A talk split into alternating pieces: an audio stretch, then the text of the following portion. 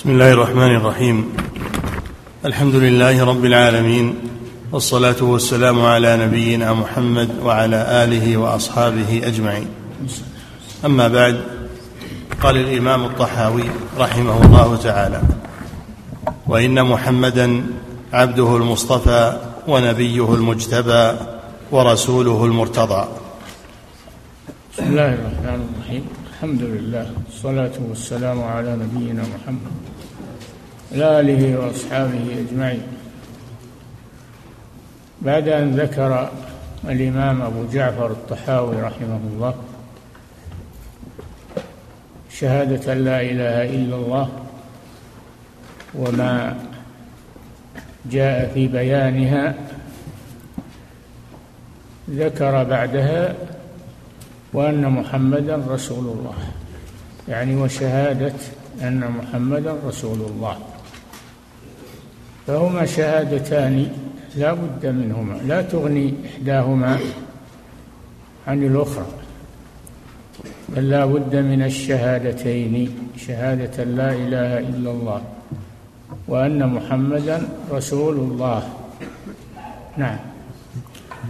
قوله وإن محمدا عبده المصطفى ونبيه المجتبى ورسوله عبده المصطفى يعني المختار المصطفى معناه المختار وإنهم عندنا لمن المصطفين الأخيار.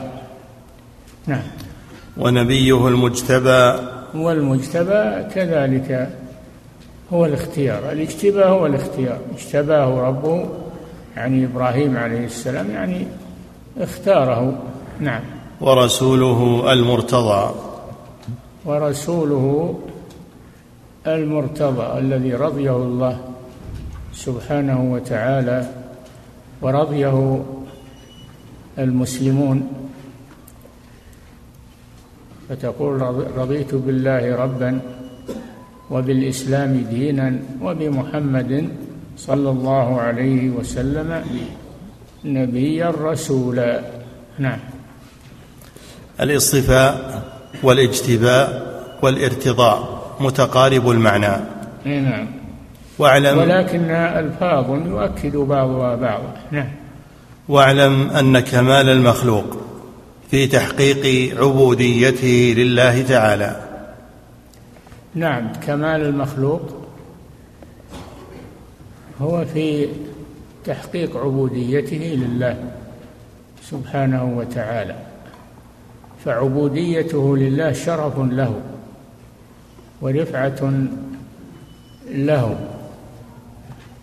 ولهذا الله جل وعلا وصف محمد صلى الله عليه وسلم بأنه عبده. وإن كنتم في ريب مما نزلنا على عبدنا يعني محمد صلى الله عليه وسلم. فعبوديته لله شرف له. كذلك كل من عبد الله جل وعلا فإنه ينال هذا الشرف. فهذا شرف. وأما العبودية لغير الله فهي ذل ومهانة. والذين يعبدون الموتى والقبور ويعبدون الأشجار والأحجار والأصنام هذه ذلة. ذلة والعياذ بالله. وليست شرفا إنما الشرف عبودية الله ولهذا الله جل وعلا نوه بمحمد صلى الله عليه وسلم بأنه عبده في موطن الإنزال وإن كنتم في ريب مما أنزلنا على عبدنا يعني محمد صلى الله عليه وسلم. سبحان الذي أسرى بعبده ليلا من المسجد الحرام. إلى المسجد الأقصى. أي محمد صلى الله عليه وسلم. سبحان الذي أسرى بعبده ليلا من المسجد الحرام إلى المسجد الأقصى. هذا من معجزات هذا الرسول صلى الله عليه وسلم. نعم. وكلما ازداد العبد تحقيقا للعبودية ازداد كماله وعلت درجته. كلما زاد كمالا في عبودية الله جل وعلا ازداد كماله ورفعته عند الله سبحانه وتعالى. نعم. ومن توهم أن المخلوق يخرج عن العبودية بوجه من الوجوه وأن الخروج عنها أكمل فهو من أجهل الخلق وأضلهم. وهذا عند الصوفية أن المخلوق يبلغ درجة عندهم يخرج فيها عن عبودية الله عز وجل. وهذا غاية الكذب والافتراء والزور فإنه لا يخرج أحد عن عبودية الله سبحانه وتعالى. إن كل من في السماوات والأرض إلا اتي الرحمن عبدا. لقد أحصاهم وعدهم عدا. فكل الخلق عباد الله المؤمنون والكفار والعرب والعجم والجن والإنس كلهم عباد الله سبحانه وتعالى. فمنهم من عبوديته عبودية تشريف وكمال وهم المؤمنون ومنهم من عبوديته قهرية وليس بها تشريف وهم الكفار. هم هم عباد الله لكن هم آه، من أشقى من أشقى خلق الله بسبب كفرهم وإعراضهم عن طاعة محمد صلى الله عليه وسلم. الذي يزعم أنه يبلغ حدا يخرج عن عبودية الله هذا ملحد. وإن كان يزعم أنه ولي لله عز وجل كالصوفية ومن على شاكلتهم. نعم. ومن توهم أن المخلوق يخرج عن العبودية بوجه من الوجوه وأن الخروج عنها أكمل فهو من أجهل الخلق وأضلهم. نعم لأن الله وصف محمد صلى الله عليه وسلم في أشرف المقامات أنه عبد. ووصف نوحا عليه السلام أنه عبد إنه كان عبدا. ذرية من حملنا مع نوح إنه كان عبدا عبدا شكورا. وصفه بالعبودية. فلا أحد يخرج عن عبودية الله سبحانه وتعالى. نعم. قال الله تعالى وقالوا اتخذ الرحمن ولدا. سبحانه بل عباد مكرمون. قالوا اتخذ الرحمن قالوا أي المشركون؟ والنصارى اتخذ الرحمن ولدا. النصارى يقولون عيسى ابن الله. عيسى ابن الله. تعالى الله عما يقولون. المسيح ابن الله. ومشرك العرب يقولون الملائكة بنات الله. الملائكة بنات الله. وجعلوا الملائكة الذين هم عباد الرحمن إناثا. أشهدوا خلقهم. ستكتب شهادتهم ويسألون. فهم يقولون الملائكة بنات الله. إن يدعون من دونه إلا إناثا. اللات والعزى ومنات والملائكة بنات الله. تعالى الله عما يقولون علوا كبيرا. نعم. وقالوا اتخذ الرحمن ولدا سبحانه بل عباد مكرمون. سبحانه تنزيه له عن الولد لأن الولد جزء من الوالد. الولد جزء من الوالد. والله جل وعلا ليس له جزء من خلقه. ليس له جزء من خلقه. والولد شبيه بالوالد. والله جل وعلا لا شبيه له. نعم. بل عباد مكرمون. بل الملائكة عباد لله. لن يستنكف المسيح أن يكون عبدا لله. ولا الملائكة المقربون. ومن يستنكف عن عبادته ويستكبر فسيحشرهم إليه جميعا. نعم. مكرمون. مكرمون أكرمهم الله جل وعلا بطاعته. فالملائكة عباد مكرمون. أكرمهم الله بطاعته وأكرمهم بالقرب منه سبحانه وتعالى. وأسكنهم سماواته. نعم. إلى غير ذلك من الآيات. وذكر الله نبيه محمدا صلى الله عليه وسلم باسم العبد في أشرف المقامات فقال في ذكر الإسراء. سبحان الذي أسرى بعبده. نعم في عبده يعني محمد صلى الله عليه وسلم. هذا أشرف مقام ووصفه بأنه عبده. تشريفا له بذلك. نعم. وقال تعالى وأنه لما قام عبد الله يدعوه.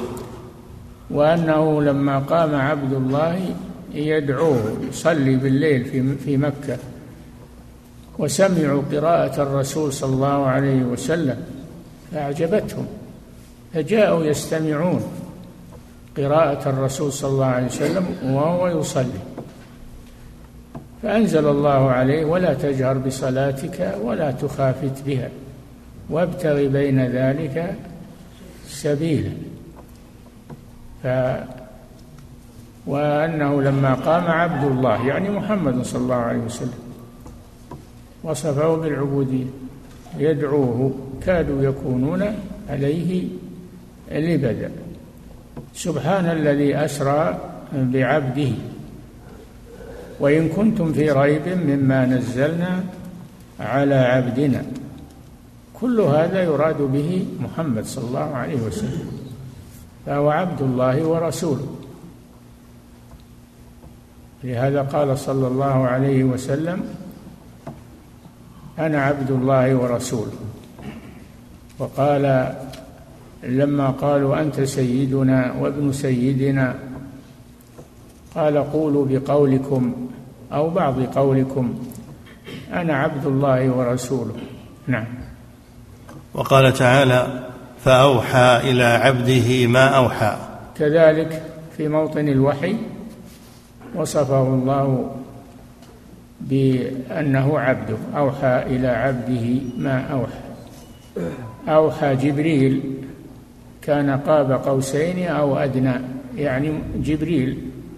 كان قاب قوسين من محمد صلى الله عليه وسلم أو أدنى من القوسين فأوحى جبريل إلى عبده أي عبد الله ما أوحى من القرآن.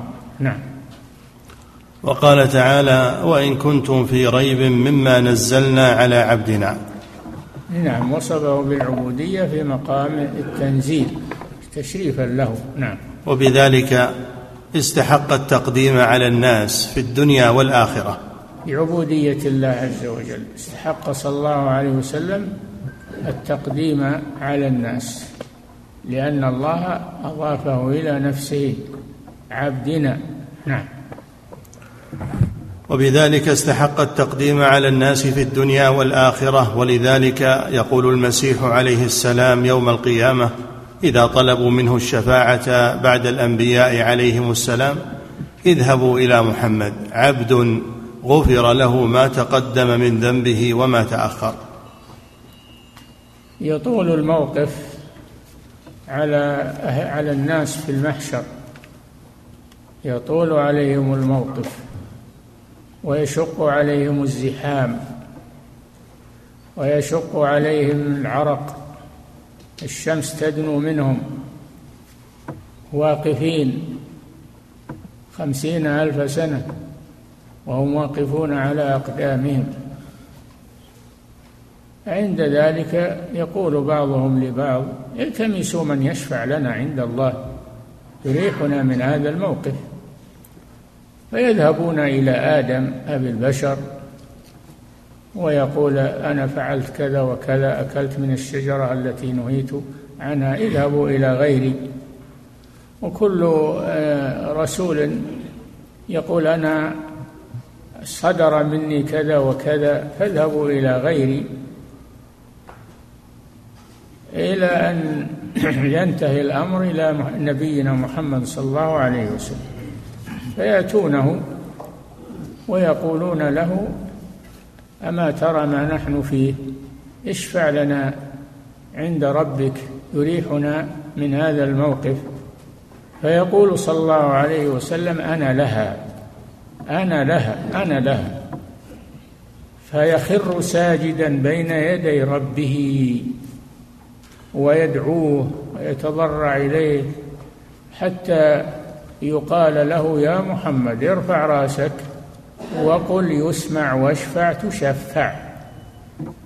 فيرفع رأسه صلى الله عليه وسلم ويدعو ربه أن يريح الناس من الموقف.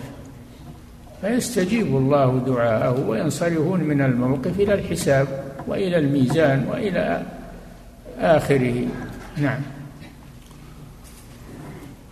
ولذلك يقول المسيح عليه السلام يوم القيامة إذا طلبوا منه الشفاعة بعد الأنبياء عليهم السلام اذهبوا إلى محمد عبد غفر له ما تقدم من ذنبه وما تأخر فحصلت له تلك المرتبة بتكميل عبوديته لله تعالى. نعم آخر من يذهبون إليه يتدافعونها إلى أن تنتهي إلى محمد صلى الله عليه وسلم فيقول أنا لها. ولكنه لا يبدأ بطلب الشفاعة وإنما يخر ساجدا حتى يأذن الله له لأن الله لا يأذن لأحد أن يشفع عنده إلا بإذنه. من ذا الذي يشفع عنده إلا بإذنه؟ فهو يستأذن ربه فيأذن له بالشفاعة. نعم. وقوله وإن محمدا وهذا هو المقام المحمود الذي يحمده عليه الأولون والآخرون عسى أن يبعث ومن الليل فتهجد به نافلة لك عسى أن يبعثك ربك مقاما محمودا. هذا هو المقام المحمود وهو الشفاعة للخلق في أن يريحهم الله من الموقف. نعم.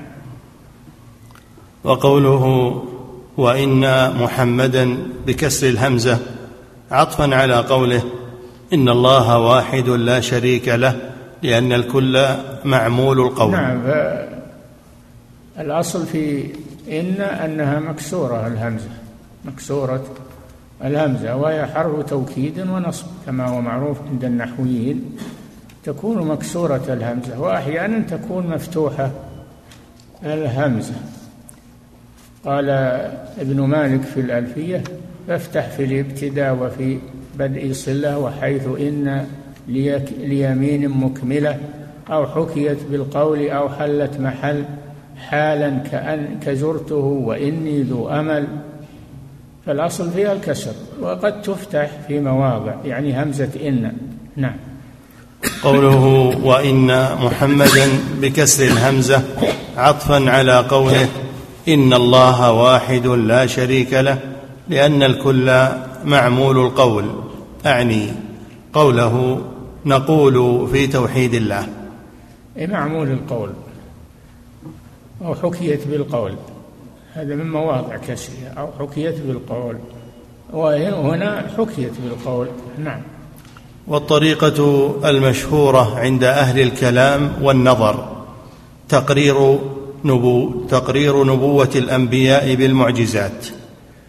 نعم أهل الكلام أهل المنطق علم المنطق وهو علم مذموم لأنهم استعاضوا بالوحي بعلم المنطق والمقدمات والنتائج وما أشبه ذلك. المنطق اليوناني هو أصله جاي من اليونان هذا المنطق. فهو مذموم.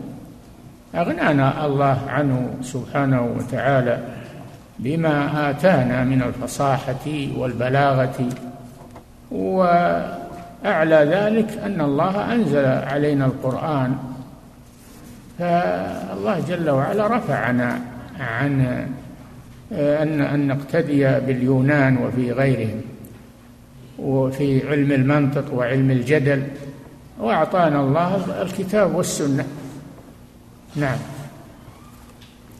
والطريقة المشهورة عند أهل الكلام والنظر. هذول أهل الكلام والنظر هم علماء المنطق. نعم. والطريقة المشهورة عند أهل الكلام والنظر تقرير نبوة الأنبياء بالمعجزات. لكن المعجزات يقولون ما يكون نبي إلا إذا كان له إلا إذا كان له معجزة. نعم المعجزات هذه من البينات الدالة على نبوتهم لكن ليس ليست نبوتهم مقصورة على إثباتها بالمعجزات.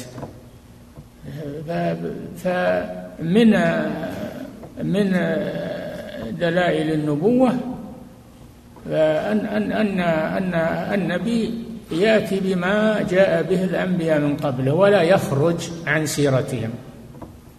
هذا من أدلة نبوته. إذا كان على طريقهم ولا يخرج عن سيرتهم هذا دليل على أنه نبي. هذا من أدلة نبوته. فالنبوة ليست مقصورة على المعجزة. لها أدلة كثيرة. وللبيهقي كتاب اسمه دلائل النبوة. نعم. والطريقة المشهورة عند أهل الكلام والنظر تقرير نبوة الأنبياء بالمعجزات لكن كثير منهم لا يعرف نبوة الأنبياء إلا بالمعجزات. نعم وليس كذلك ليست مقصورة على المعجزات. نعم. لكن كثير منهم لا يعرف نبوة الأنبياء إلا بالمعجزات وقرروا ذلك بطرق مضطربة والتزم كثير منهم إنكار خرق العادات لغير الأنبياء حتى أنكروا كرامات الأولياء والسحر ونحو ذلك. في خوارق للعادات منها ما هو مباح ومنها ما هو محرم. فالسحر خارق للعادة وهو محرم.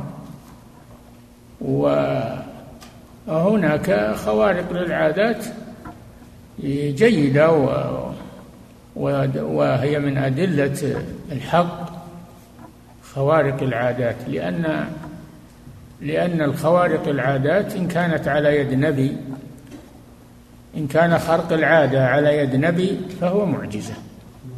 وإن كان خرق العادة على يد ولي فهي كرامة.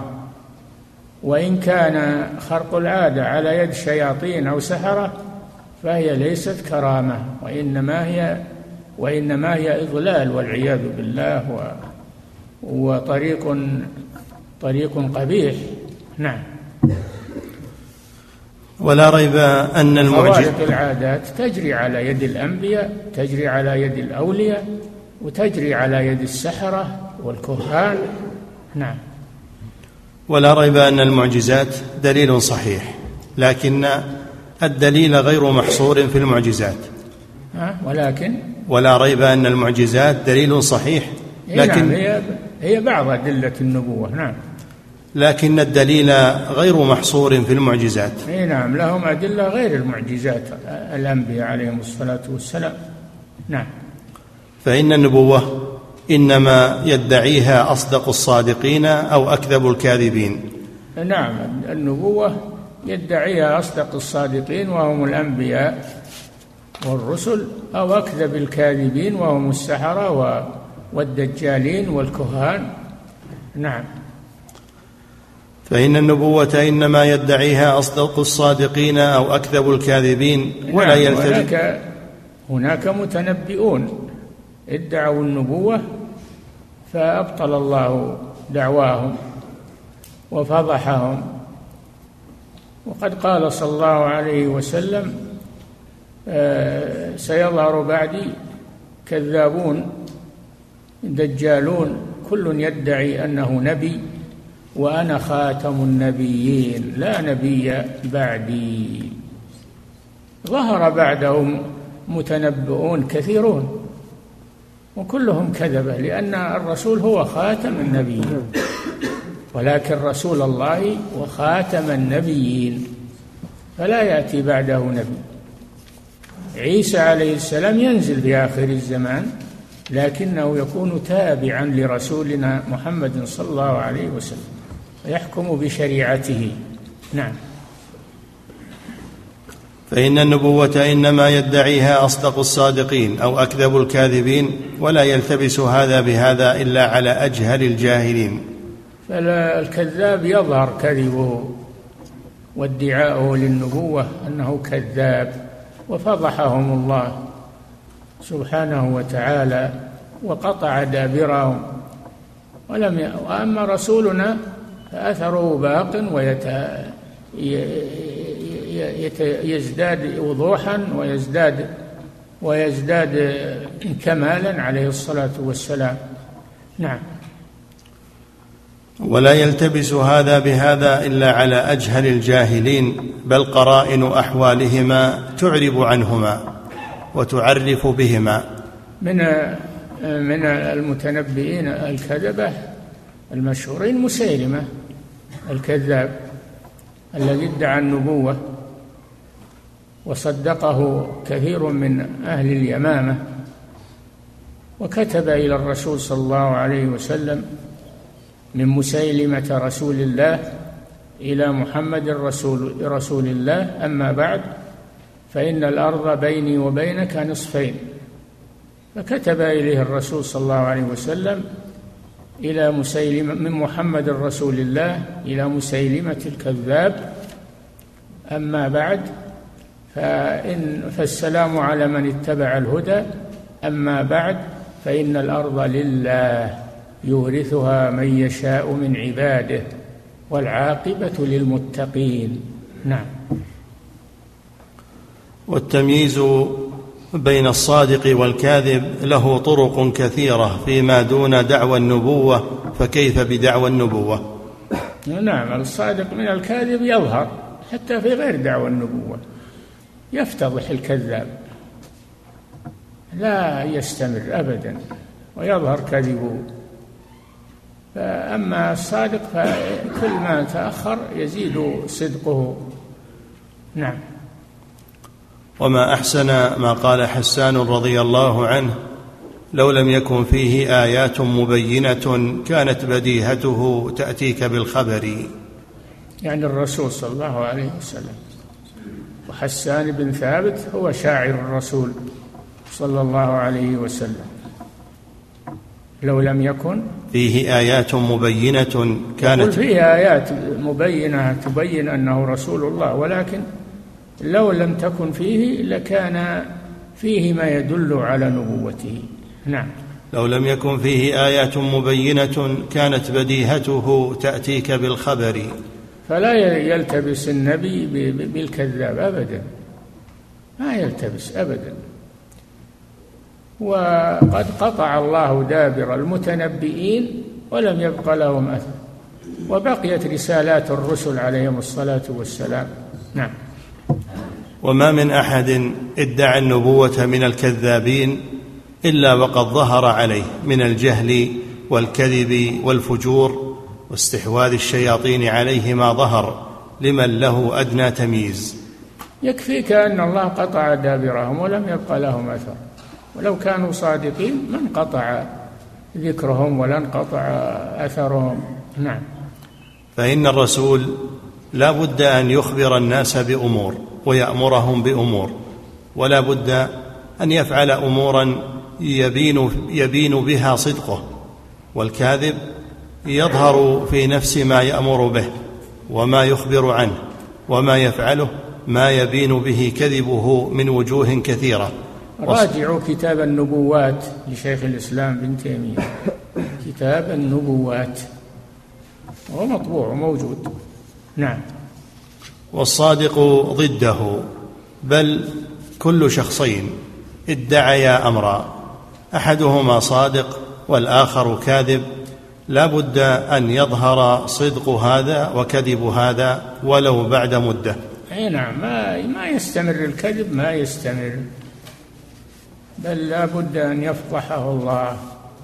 أما الصدق فإنه يبقى ويستمر. نعم. هذا من علامات الفرق بين الصدق والكذب. نعم. لا بد أن يظهر صدق هذا وكذب هذا ولو بعد مدة إذ الصدق مستلزم للبر والكذب مستلزم للفجور. نعم. كما في الصحيحين.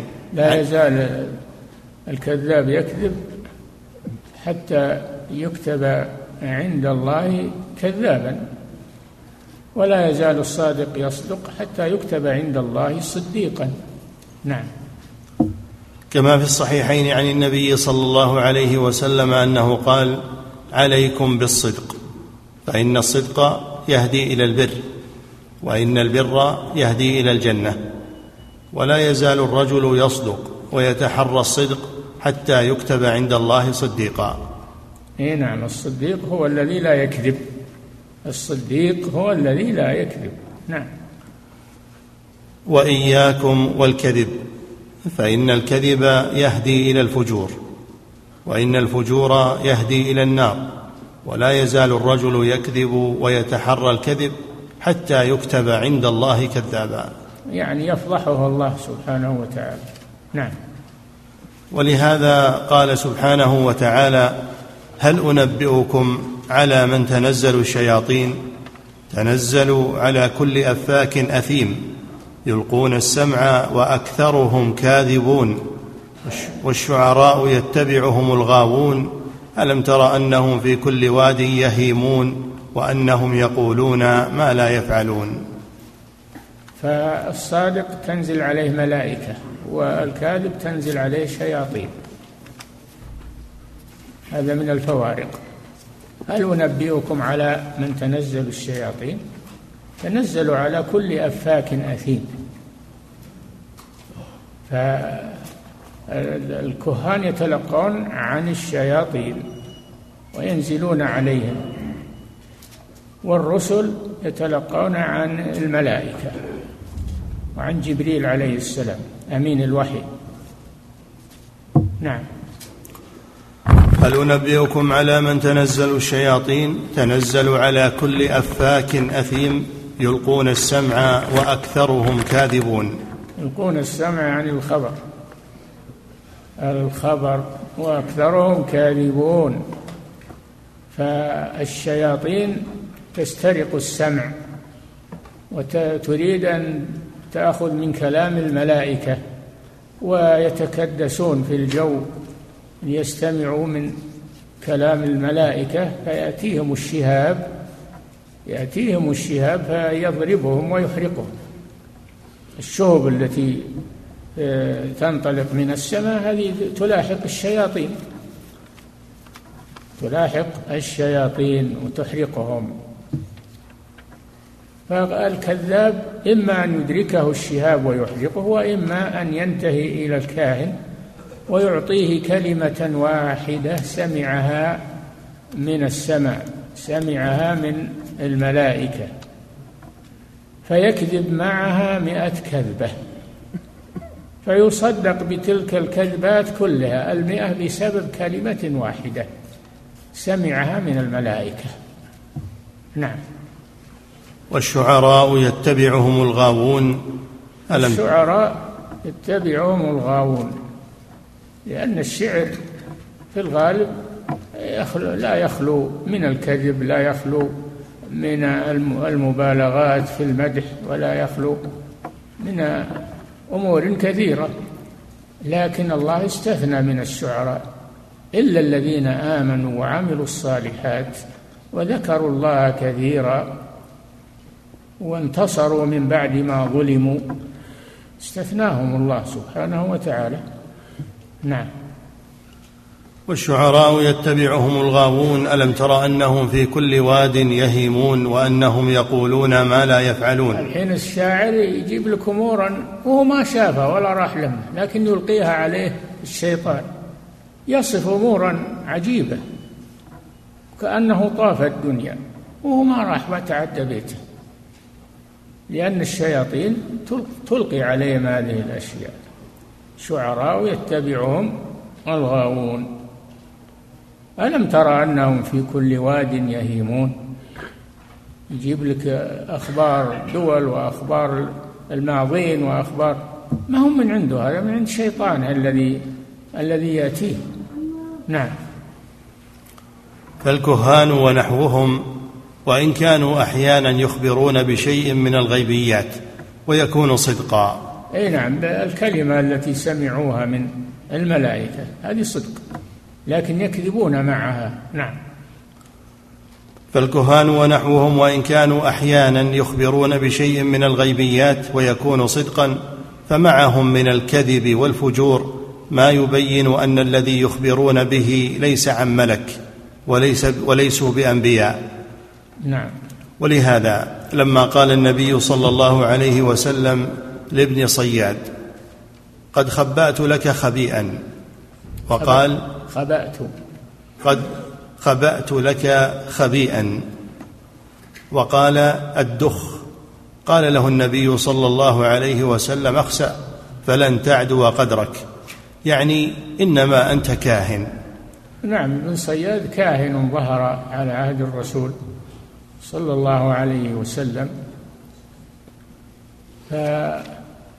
فجاء إلى الرسول صلى الله عليه وسلم فالرسول قابله بالتكذيب قابله بالتكذيب ثم أراد أن يمتحنه ويظهر كذبه فقال له قد خبأت لك خبأ.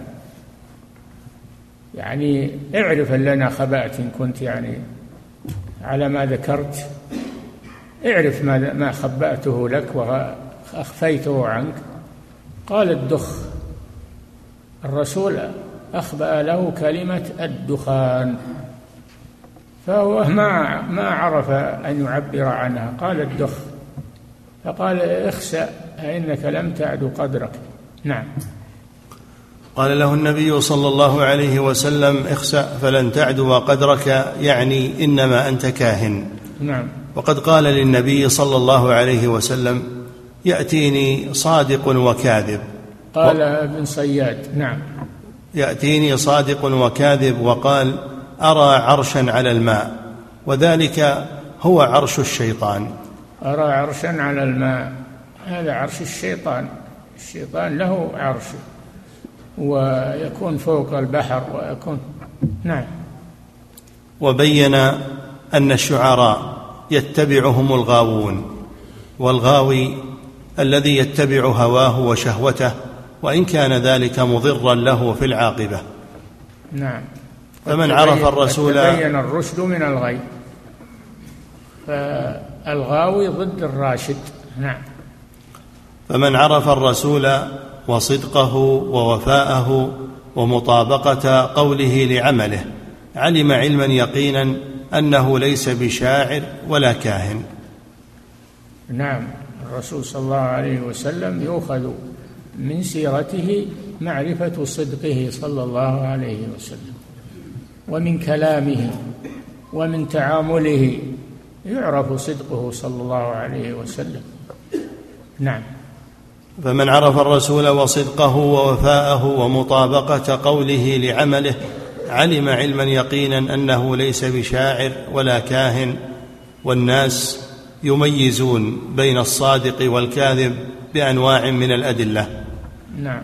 حتى في المدعي للصناعات والمقالات كمن يدعي الفلاحه والنساجة والكتابة أو علم النحو والطب والفقه وغير ذلك. نعم كل مدع بشيء ليس لا يحسنه كل من ادعى شيئا وهو لا يحسنه فضحه الله سبحانه وتعالى. حتى في الأمور غير أمور الدين حتى في أمور الصناعة وأمور الطب وأمور المتطبب ما هو مثل الطبيب. مدعي للطب وليس طبيبا هذا متطبب. نعم. والنبوة مشتملة على علوم وأعمال لا بد أن يتصف الرسول بها وهي أشرف العلوم وأشرف الأعمال فكيف يشتبه الصادق فيها بالكاذب؟ من أعظم صفات الرسول صلى الله عليه وسلم أنه لم يخرج عن سيرة الأنبياء من قبله فهذا من علامات نبوته صلى الله عليه وسلم. نعم. ولا ريب أن المحققين على أن خبر الواحد والإثنين والثلاثة قد يقترن قد يقترن به من القرائن ما يحصل معه العلم الضروري كما يعرف الرجل رضا الرجل وحبه وبغضه وفرحه وحزنه وغير ذلك مما في نفسه بأمور تظهر على وجهه قد لا يمكن التعبير عنها. كما نعم. قال هناك تفرسات في الناس. يعرف بها الصادق من الكاذب. الناس يتفرسون بالشخص ويعرفون صدقه أو كذبه من خلال ما يظهر عليه وعلى صفحات وجهه. قال صلى الله عليه وسلم ما أسر عبد سريرة إلا أظهرها الله على صفحات وجهه وفلتات لسانه. نعم. بأمور تظهر على وجهه قد لا يمكن التعبير عنها كما قال تعالى ولو نشاء لأريناكهم فلعرفتهم بسيماهم. ثم قال عرفتهم بسيماهم. ولا تعرف أنهم في لحن القول. يعني المنافقين نعم. ثم قال ولتعرفنهم في لحن القول. وقد نعم. وقد قيل ما أسر أحد سريره. إلا أظهرها الله على صفحات وجهه وفلتات لسانه. نعم. فإن كان صدق المخبر وكذبه يعلم بما يقترن به من القرائن فكيف فكيف بدعوى المدعي أنه رسول الله؟ كيف يخشى كيف يخفى صدق هذا من كذبه؟ وكيف لا يتميز الصادق في ذلك من الكاذب بوجوه من الأدلة؟ في الأمور العادية يظهر صدق الشخص من كذبه في الأمور العادية فكيف بأمر النبوة؟ هذا أولى أنه يظهر فيه الصادق من الكاذب. نعم. ولهذا لما كانت خديجة رضي الله عنها تعلم من النبي صلى الله عليه وسلم أنه الصادق البار قال لها لما جاءه الوحي إني قد خشيت على نفسي. نعم. النبي صلى الله عليه وسلم كان قبل بعثته يذهب إلى غار حراء غار في رأس جبل النور وينفرد عن قومه يعبد الله عز وجل ويخلو بربه الأيام ثم يأتي إلى خديجة وتزوده بالطعام رضي الله عنها. جاءه جبريل وهو في الغار. فغطه يعني نفضه. قال له اقرأ. قال لست بقارئ. ثم نفضه. قال له اقرأ. قال لست بقارئ. ما كان يقرأ ولا يكتب. غطه الثالثة وقال اقرأ باسم ربك الأعلى. الذي خلق فسوى والذي قدر فهدى. اقرأ باسم ربك. الذي خلق. الذي خلق. خلق الإنسان من علق. اقرأ وربك الأكرم. الذي علم بالقلم علم الإنسان ما لم يعلم. فعقلها رسول الله صلى الله عليه وسلم. هذا بدء الوحي. هذا ابتداء الوحي. جاءه شيء ما كان فخاف الرسول صلى الله عليه وسلم. ذهب إلى خديجة أم المؤمنين وهو يرتجف من الخوف وقال دثروني دثروني. يعني غطوه. لقد خشيت على نفسي. قالت له كلا والله لا يخزيك الله أبدا إنك لتصل الرحم وتحمل الكلب وتعين على نوائب الدهر. فاستدلت بصفاته صلى الله عليه وسلم أن الله لا يخزيه. هذه خديجة رضي الله عنها أم المؤمنين وطمأنته. نعم. كلا والله لا يخزيك الله أبدا. وذكرت صفاته الحميدة. نعم. ولهذا لما كانت خديجة رضي الله عنها تعلم من النبي صلى الله عليه وسلم أنه الصادق البار قال لها لما جاءه الوحي إني قد خشيت على نفسي. فقالت كلا والله لا يخزيك الله أبدا إنك لتصل الرحم. وتصدق الحديث. وتحمل الكلب وتق... تحمل الكلب يعني الفقير اللي ما عنده شيء أنت تساعده. نعم. وتقري الضيف وتكسب المعدوم وتعين على نوائب الحق. إي نعم. فهو صلى الله عليه وسلم شوف خديجة استدلت بصفاته عليه الصلاة والسلام أن الله لا يخزيه أبدا ولا يخاف مما واجهه في الغار. لا يخاف لأن له صفات حميدة وسيرة طيبة لا يخزيها الله أبدا. نعم. فهو صلى الله عليه وسلم لم يخف من تعمد الكذب فهو يعلم من نفسه صلى الله عليه وسلم أنه لم يكذب وإنما خاف أن يكون قد عرض له عارض سوء وهو المقام الثاني. فذكرت خديجة ما ينفي هذا وهو فذكرت خديجة ما ينفي هذا وهو ما كان مجبولا عليه من مكارم الأخلاق ومحاسن الشيم. وقد علم من سنة الله سبحانه أن من جبله على الأخلاق المحمودة ونزهه عن الأخلاق المذمومة فإنه لا يخزيه. نعم. وكذلك قال النجاشي رحمه الله لما استخبرهم عما يخبر به واستقرأهم القرآن فقرأوه عليه إن هذا والذي جاء به موسى لا يخرج من, مش من مشكاة واحدة. نعم النجاشي كان نصرانيا في الحبشة كان نصرانيا وهو ملك الحبشة فلما ضايق أهل مكة أصحاب رسول الله صلى الله عليه وسلم أمرهم أن يهاجروا إلى النجاشي.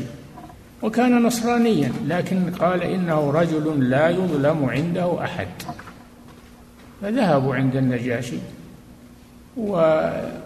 والنجاشي استقبلهم وهو نصراني. استقبلهم وأكرمهم وأمنهم. فقرأ عليه جعفر بن أبي طالب رضي الله عنه قرأ عليه شيئا من القرآن. قال اقرأ علي ما عندك. فقرأ عليه من القرآن. فقال النجاشي هذا والذي ينزل على موسى يخرج من مشكاة واحدة. عرف النجاشي لأنه من علماء أهل الكتاب و وعنده عقلية وعنده قال هذا ما, ما هو من كلام البشر. هذا والذي ينزل على موسى يخرج من مشكاة واحدة. نعم. ثم من الله على النجاشي وأسلم. وصلى عليه النبي صلى الله عليه وسلم لما مات. لما مات النجاشي خرج النبي صلى الله عليه وسلم بأصحابه إلى الصحراء وصلوا صلاة الغائب على النجاشي رحمه الله. فهو تابعي من التابعين لأنه لم يره. هو آمن بالرسول صلى الله عليه وسلم لكن لم يره. فمن آمن بالرسول وهو لم يره يكون من التابعين. نعم. وكذلك ورقة ابن نوفل. ورقة بن عم خديجة. كان من علماء أهل الكتاب وكان متعبدا على ملة إبراهيم عليه السلام. وكان كبيرا كبير السن كان كبير السن. نعم. ذهبت به خديجة ذهبت بالرسول إليه فقال اقرأ مما جاءك فقرأ عليه. قال النجاشي هذا هو الذي ينزل على موسى هذا هو الناموس. قال هذا هو الناموس الذي كان ينزل على موسى. نعم. وكذلك ورقة ابن نوفل لما أخبره النبي صلى الله عليه وسلم بما رآه وكان ورقة قد تنصر وكان يكتب الإنجيل بالعربية. نعم. فقالت له خديجة أي عم اسمع من ابن أخيك ما يقول. فأخبره النبي صلى الله عليه وسلم بما رأى. فقال هذا هو الناموس الذي كان يأتي موسى. نعم. وكذلك هرقل ملك الروم. فإن النبي صلى ملك الروم اعترف. لما بلغه خبر الرسول صلى الله عليه وسلم وهو في الشام هو ملك أهل الشام من قبل النصارى قال هل في هل في هذا البلد من قومه أحد؟ قالوا نعم. وكان أبو سفيان على الشرك في وقت ذاك الوقت. وكان الذين معه مشركون راحوا يجيبون آه، يمتارون يمتارون من الميرة من الشام قافلة تنقل آه، البضائع. قال هاتوهم لي. فجاءوا بهم وهم كفار. جاءوا بهم إلى هرقل. فأجلسوهم وأجلس أبا سفيان أمامهم. قال إذا كذب تردون عليه. فسأله عن الرسول صلى الله عليه وسلم ما يأمر به وما ينهى عنه وما فقص عليه. قص عليه ما ما يكون من الرسول صلى الله عليه وسلم. فاعترف بنبوته وقال لو أخلص إليه قال لو أخلص إليه لحملت نعليه لعملت يعني يخدمه. نعم. وكذلك هرقل ملك الروم فإن النبي صلى الله عليه وسلم لما كتب إليه كتابا يدعوه فيه إلى الإسلام طلب من كان هناك من العرب. وكان أبو سفيان قد قدم في طائفة من قريش في تجارة إلى الشام وسألهم عن أحوال النبي صلى الله عليه وسلم فسأل أبا سفيان وأمر الباقين إن كذب أن يكذبوه. نعم. فصار فصاروا بسكوتهم موافقين له في الإخبار. سألهم هل كان في آبائه من ملك؟ فقالوا لا. قال هل قال هذا القول أحد قبله؟ فقالوا لا. وسألهم أهو ذو نسب فيكم؟ فقالوا نعم. وسألهم هل كنتم تتهمونه بالكذب قبل أن يقول ما قال؟ فقالوا لا ما جربنا عليه كذبا. وسألهم هل اتبعه ضعفاء الناس أم أشرافهم؟ فذكروا أن الضعفاء اتبعوه. وسألهم هل يزيدون أم ينقصون؟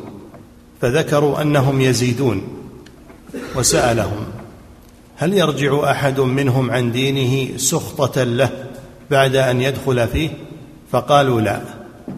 وسألهم هل قاتلتموه؟ قالوا نعم.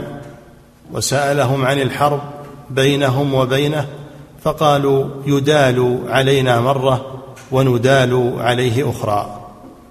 وسألهم هل يغدر؟ فذكروا أنه لا يغدر. وسألهم بماذا يأمركم؟ فقالوا يأمرنا أن نعبد الله وحده لا نشرك به شيئا. وينهانا عما كان يعبد آباؤنا ويأمرنا بالصلاة والصدق والعفاف والصلة. وهذه أكثر من عشر مسائل. ثم بين لهم ما في هذه المسائل من الأدلة فقال سألتكم هل كان في آبائه من ملك؟ فقلتم لا. قلت لو كان في آبائه ملك لقلت رجل يطلب ملك أبيه. وسألتكم هل قال هذا القول فيكم أحد قبله؟ فقلتم لا فقلت لو قال هذا القول أحد قبله لقلت رجل ائتم بقول قيل قبله. وسألتكم هل كنتم تتهمونه بالكذب قبل أن يقول ما قال؟ فقلتم لا. فقلت قد علمت أنه لم, أنه لم يكن ليدع الكذب على الناس ثم يذهب فيكذب على الله. وسألتكم أضعفاء الناس يتبعونه أو أشرافهم؟ فقلتم ضعفاؤهم وهم أتباع الرسل يعني في أول أمرهم. نعم. ثم قال وسألتكم هل يزيدون أم ينقصون؟ فقلتم بل يزيدون وكذلك الإيمان حتى يتم. وسألتكم هل يرتد أحد منهم عن دينه؟ سخطة له بعد أن يدخل فيه فقلتم لا. وكذلك الإيمان إذا خالط بشاشته القلوب إذا خالطت بشاشته القلوب لا يسخطه أحد. وهذا من أعظم علامات الصدق والحق فإن الكذب والباطل لا بد أن ينكشف في آخر الأمر فيرجع عنه أصحابه ويمتنع عنه من لم يدخل فيه. والكذب لا يروج إلا قليلا ثم ينكشف. وسألتكم كيف الحرب بينكم وبينه؟ فقلتم إنها دول وكذلك الرسل تبتلى وتكون العاقبة لها. وسألتكم هل يغدر؟ فقلتم لا وكذلك الرسل لا تغدر. لا. لا تغدر. تغدر إي نعم من الغدر. وهو لما كان عنده من علمه بعادة الرسل وسنة الله فيهم أنه تارة ينصرهم وتارة يبتليهم وأنهم لا يغدرون علم أن هذه علامات الرسل وأن سنة الله في الأنبياء والمؤمنين أن أن يبتليهم بالسراء والضراء لينالوا درجة الشكر والصبر.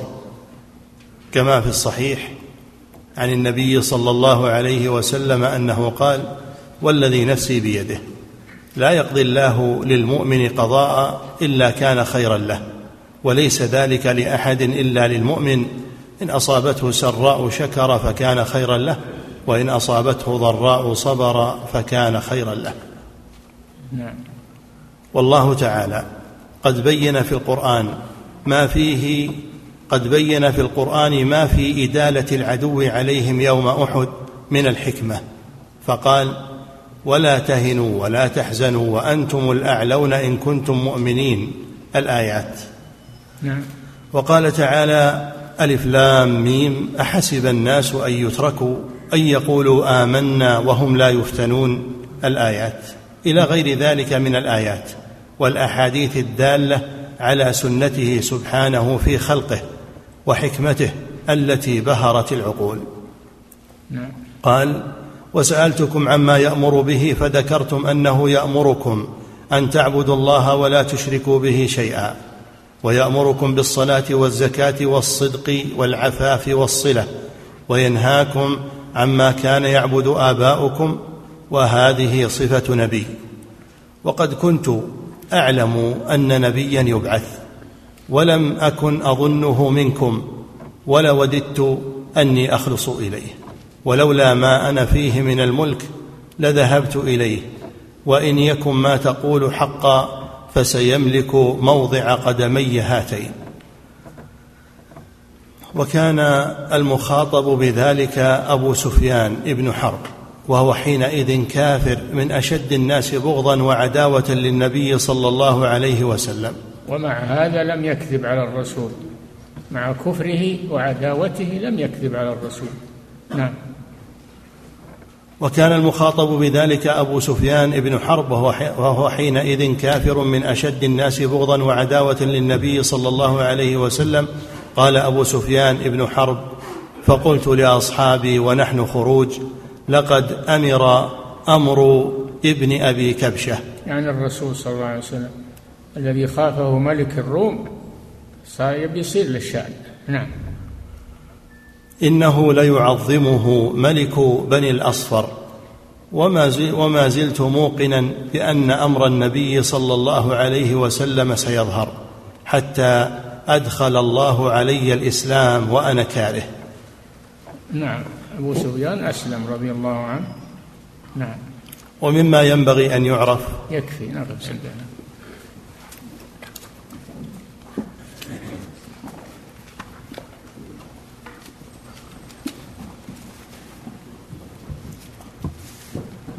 فضيلة الشيخ وفقكم الله.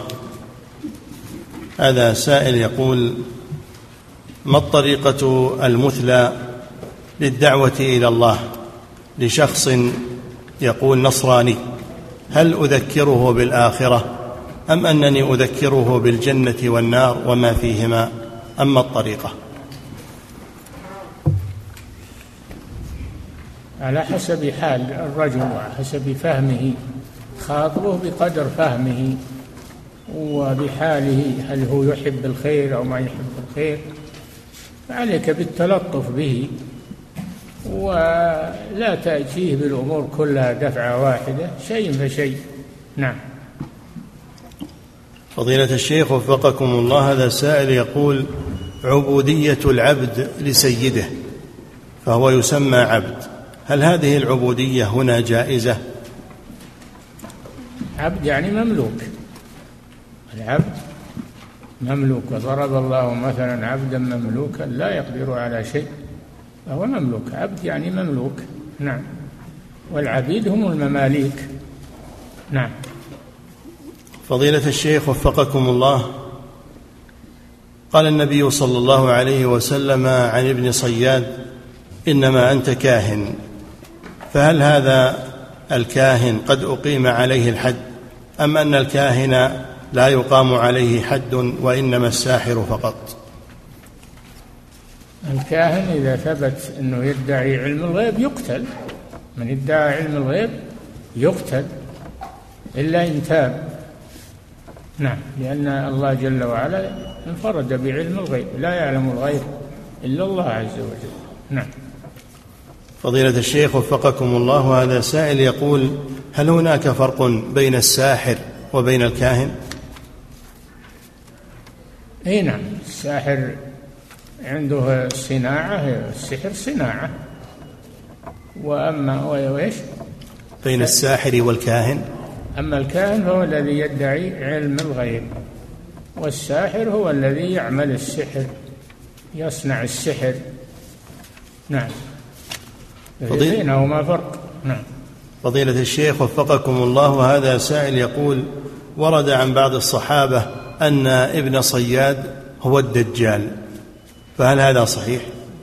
توقعوا توقعوا أنه الدجال وهم أو سأل بعضهم الرسول هل يقتله فقال الرسول صلى الله عليه وسلم إن يكن هو فلن تسلط عليه وإن لم يكن هو فلا خير لك في قتله نعم.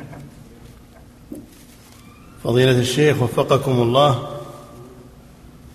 هذا سائل يقول هل استماع الشياطين ولو لكلمة واحدة من الوحي هل هذا بإرادة الله عز وجل أراد أن ينقلوها إلى السحرة؟ ولو أراد سبحانه لما نقلوها؟ ما في شك ما يقع في هذا الكون إلا ما أراده الله سبحانه وتعالى وقضاه وقدره. نعم. ثم يقول حفظك الله ورعاك وما الحكمة في تركهم ينقلون هذه الكلمة؟ هل هو من باب الابتلاء لمن صدقهم؟ نعم. ثم يقول حفظك الله وما الحكمة من تركهم ينقلون هذه الكلمة؟ هل هو من باب الابتلاء لمن صدقهم؟ ما تركوا هم تطاردهم الشهب تحرقهم. لكن قد يفلت بعضهم لأمر يريده الله وحكمة يشاؤها الله سبحانه للابتلاء والامتحان. نعم. فضيلة الشيخ وفقكم. شاء ربك ما فعلوه. كل شيء بمشيئة الله ولحكمة. نعم. فضيلة الشيخ وفقكم الله هذا سائل يقول هل لي أن أختلي وأنفرد بعيدا عن الناس؟ لأجل أن أتعبد الله عز وجل كما فعل رسول الله صلى الله عليه وسلم عندما كان يذهب إلى جبل ثور. ما وصلت الحال إلى هذا؟ أنت بين المسلمين والحمد لله. اعبد الله الليل والنهار. يشجعونك ويدعون لك بعد. ما أنت بحالة كون الرسول يذهب إلى غار غار حراء؟ ما ما في مسلم ذاك على في ذاك الوقت. نعم. فضيلة الشيخ وفقكم الله هذا سائل يقول هل يستدل بالهجرة إلى أي بلد كافرة لكنها قد عرفت بالعدل وعدم الظلم يستدل لها بما فعله الصحابة بالهجرة إلى الحبشة؟ لأنه ما هنا غير ذاك الوقت ما هنا غير الهجرة إلى الحبشة. ولذلك لما آه، انتشر الإسلام وصار دار الهجرة المدينة. أمر النبي صلى الله عليه وسلم أصحابه أن يهاجروا إلى المدينة إلى إخوانهم الأنصار لما بايعوا الرسول صلى الله عليه وسلم. أمرهم أن أن يهاجروا إلى إخوانهم الأنصار في المدينة. نعم. فضيلة الشيخ وفقكم الله هذا سائل يقول هل كلام هرقل؟ هذا يدل على أنه آمن بالنبي صلى الله عليه وسلم. ما آمن بالنبي صلى الله عليه وسلم لأنه آثر الملك آثر البقاء في الملك على الإيمان ولم يؤمن بالنبي صلى الله عليه وسلم. نعم. فضيلة الشيخ وفقكم الله هذا سائل يقول ذكر الإمام البغوي والإمام الطبري رحمهما الله أن ورقة بن نوفل كان صحابيا وبعضهم أنكر ذلك فما هو الراجح في هذا؟ ذكر إيش؟ ذكر الإمام البغوي والإمام الطبري رحمهما الله أن ورقة ابن نوفل كان صحابيا. يقول وبعضهم أنكر ذلك فما الراجح في هذا؟ النبي الصحابي من لقي النبي صلى الله عليه وسلم مؤمنا به؟ وما لقي النبي صلى الله عليه وسلم. ما هو آمن بالنبي لكن لم يلقه. الصحابي من لقي النبي صلى الله عليه وسلم مؤمنا به ومات على ذلك. الصحابي والنجاشي ما ما لقي النبي صلى الله عليه وسلم. لكن يعتبر من التابعين. نعم. ورعاك الله يسأل عن ورقة بن نوفل الذي كان قريبا لخديجة. هو على دين على دين أهل الكتاب على الدين الصحيح ما هو على دين الكتاب أهل الكتاب المغير على دينهم الصحيح. ولا ما أدري هل هو, هل هو يكون صحابيا أو لا لأنه ما أظن ما لقي النبي صلى الله عليه وسلم. ما ذكر أنه لقي النبي صلى الله عليه وسلم. نعم.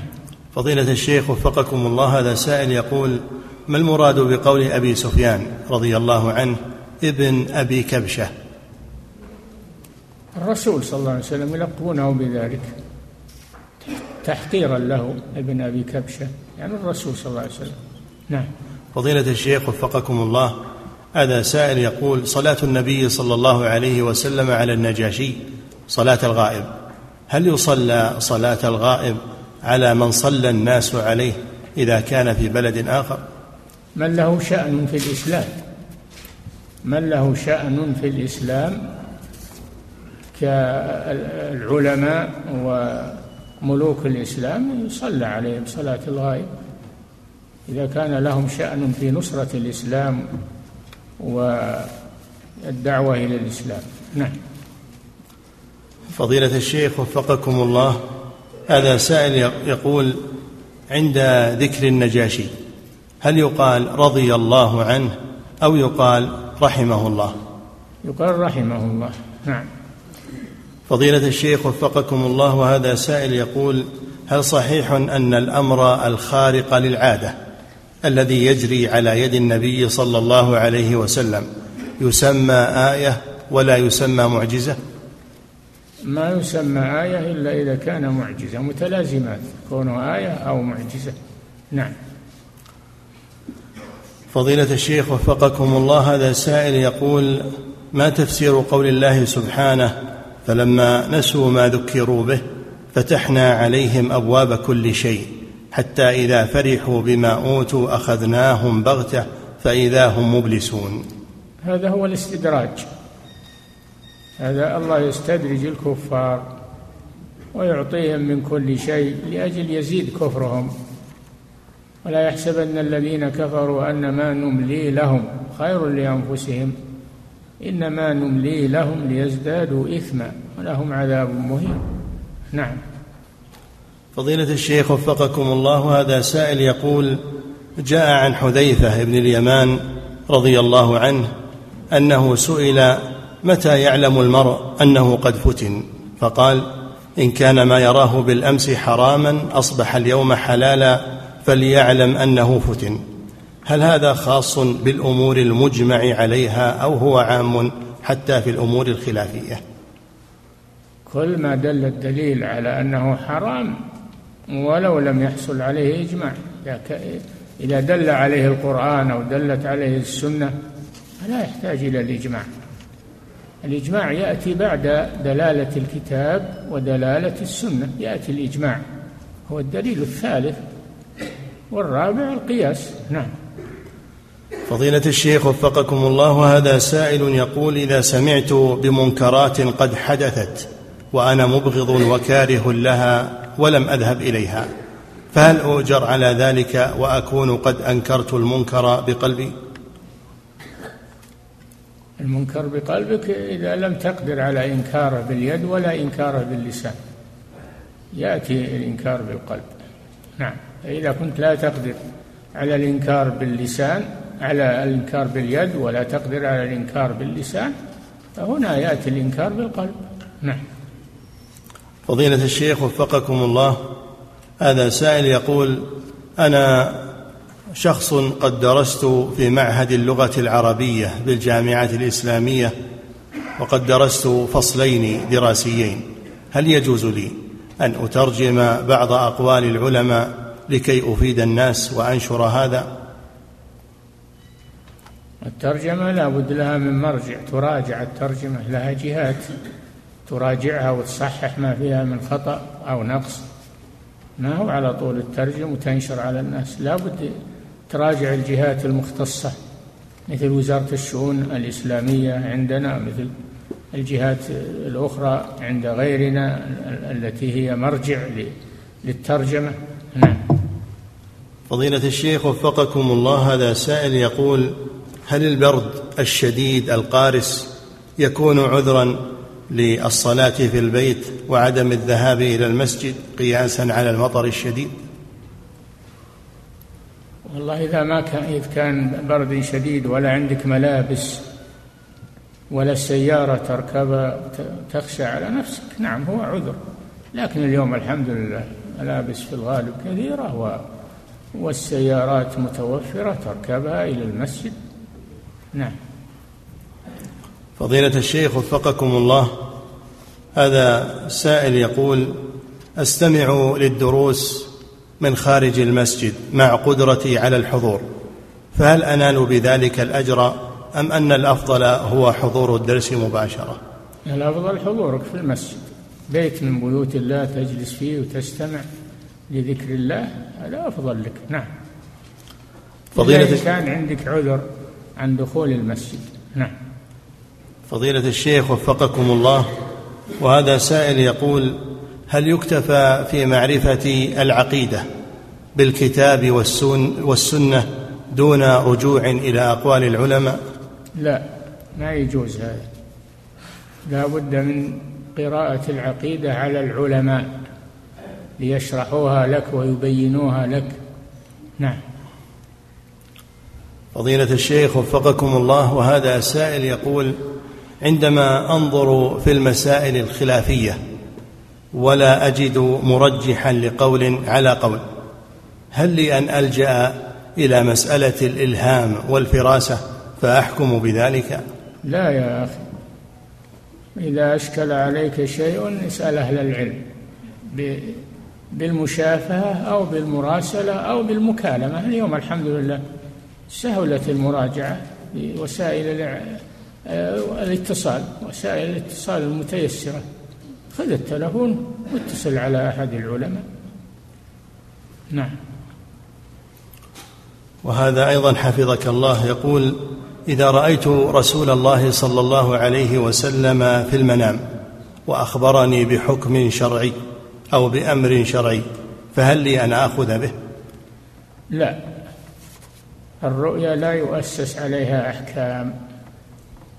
ما يؤسس عليها أحكام حلال أو حرام ما ما يؤسس عليها إلا على دليل من الكتاب والسنة أو الإجماع. نعم. فضيلة الشيخ وفقكم الله. هذا سائل يقول أصحاب الفراسة. ثم إنك لا تعرف الرسول. لا تعرف صفات الرسول المميزة قد يأتيك الشيطان ويقول أنا الرسول ويأمرك وينهى. نعم. فضيلة الشيخ وفقكم الله هذا سائل يقول أصحاب الفراسة ومن يسمى عند العامة بالمري هل يدخل هذا في علم الكهانة؟ لا هؤلاء يعرفون الأثر ويعرفون الشبه هذول قافة يسمون القافة وهم معتمدون عند المسلمين من عهد الرسول صلى الله عليه وسلم. نعم.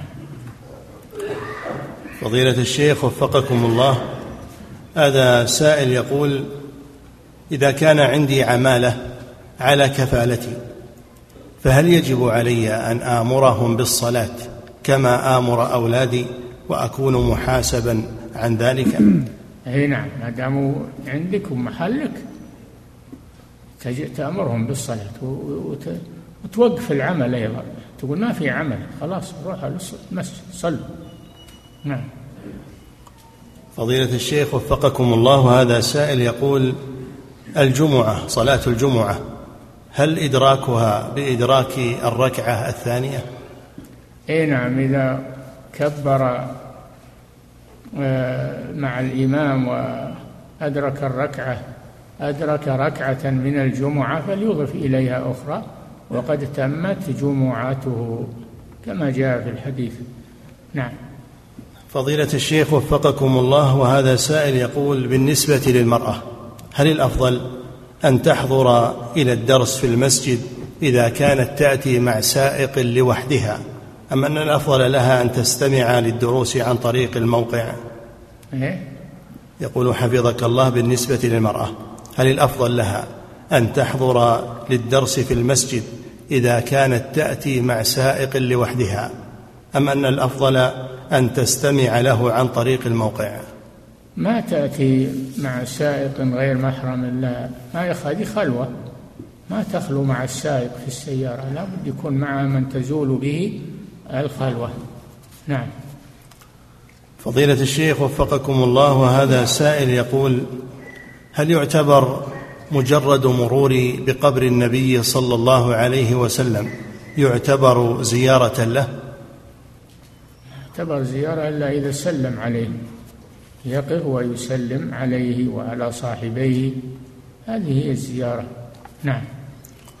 فضيلة الشيخ وفقكم الله وهذا سائل يقول إذا لم يسلم على الرسول عند قبره فإنه يكون زار المسجد ولم يكن زار الرسول صلى الله عليه وسلم.